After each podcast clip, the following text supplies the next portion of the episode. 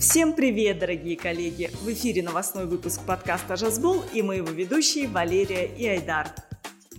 В Алматы состоялась церемония награждения лидеров сезона системы признания. Напомним, система признания направлена на признание работников компании, их дополнительной нематериальной мотивации, увеличение вовлеченности, а также повышение уровня эффективности труда и лояльности к компании.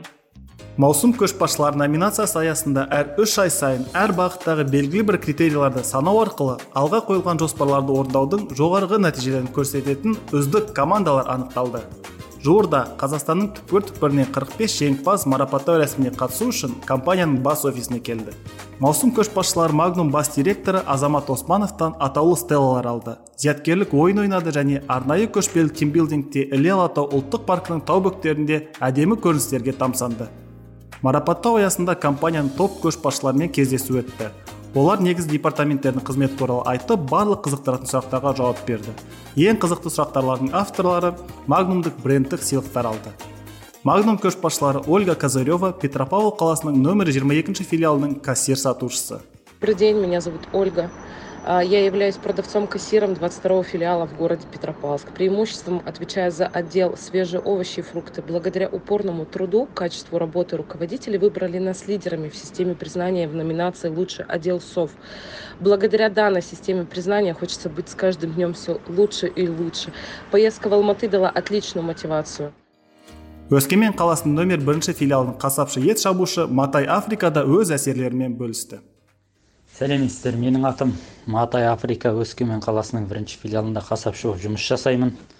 Осы маусымдық көшбасшы ретінде мені таңдаған үшін коллективіме басшыларға көптен көп рахмет.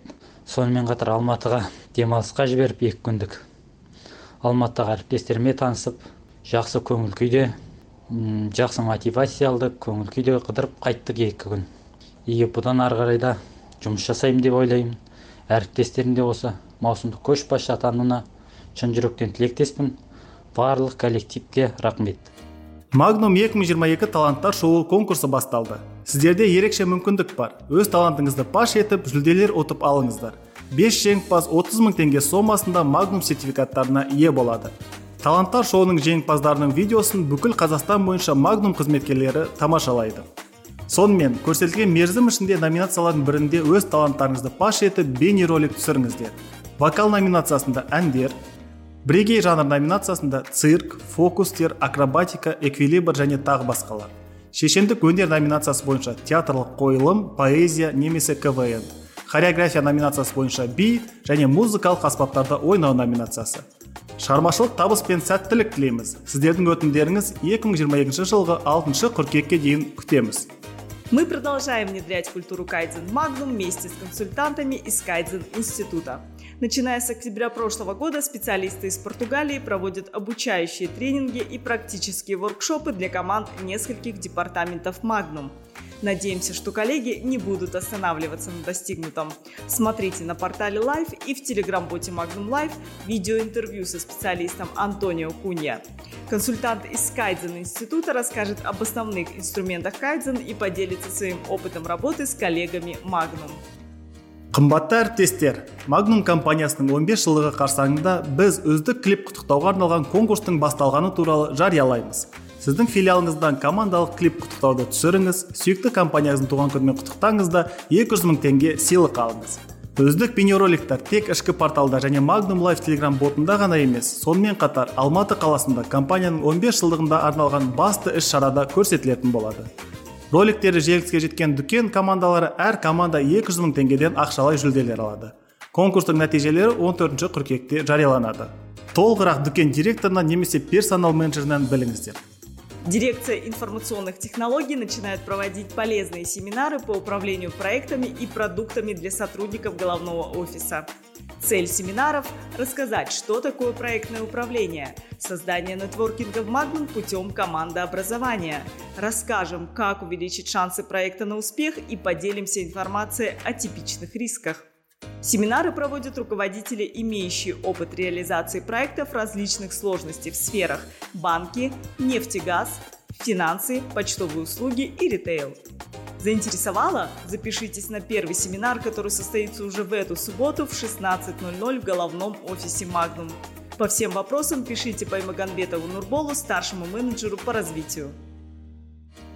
қымбатты әріптестер сіздер жыл бойы конкурстарға викториналарға белсенді қатысып мак алтын жинаған боласыздар сіздерде компанияның 15 жылдық мерейтойының құрметіне арнайы әзірленген бірегей дизайндағы брендтелген магнум футболкасының бақытты иесі болудың тамаша мүмкіндігі бар қыркүйек айының басында біз тек магнум алтындары бар қызметкерлердің арасында олардың санына қарамастан рандомды ұтыс ойын өткіземіз. Нәтижелері магнум лайф телеграм ботында жарияланады. Сіздерге сәттілік тілейміз. Сотрудниками Департамента информационных технологий был реализован проект по автоматизации и массовому внедрению маркетинговых соглашений в информационную систему СПРУТ для коммерческого департамента. Ранее сотрудники коммерческого департамента вручную вбивали информацию по маркетинговым соглашениям, что занимало у них достаточно много времени. Реализовав данный проект, Департамент IT помог коммерческому департаменту в десятки раз сократить затраты времени и сил, то есть вместо трех суток данная работа теперь занимает не более 8 часов. Я Михеева Екатерина, руководитель направления Нонфуд коммерческого департамента. Хочу поблагодарить команду Берика Убакирова, Щукину Екатерину, Амиржанова Азамата и Амир Адлета за качественную работу, отзывчивость, терпение и понимание с полуслова наших потребностей. Приятно знать, что такие люди есть рядом.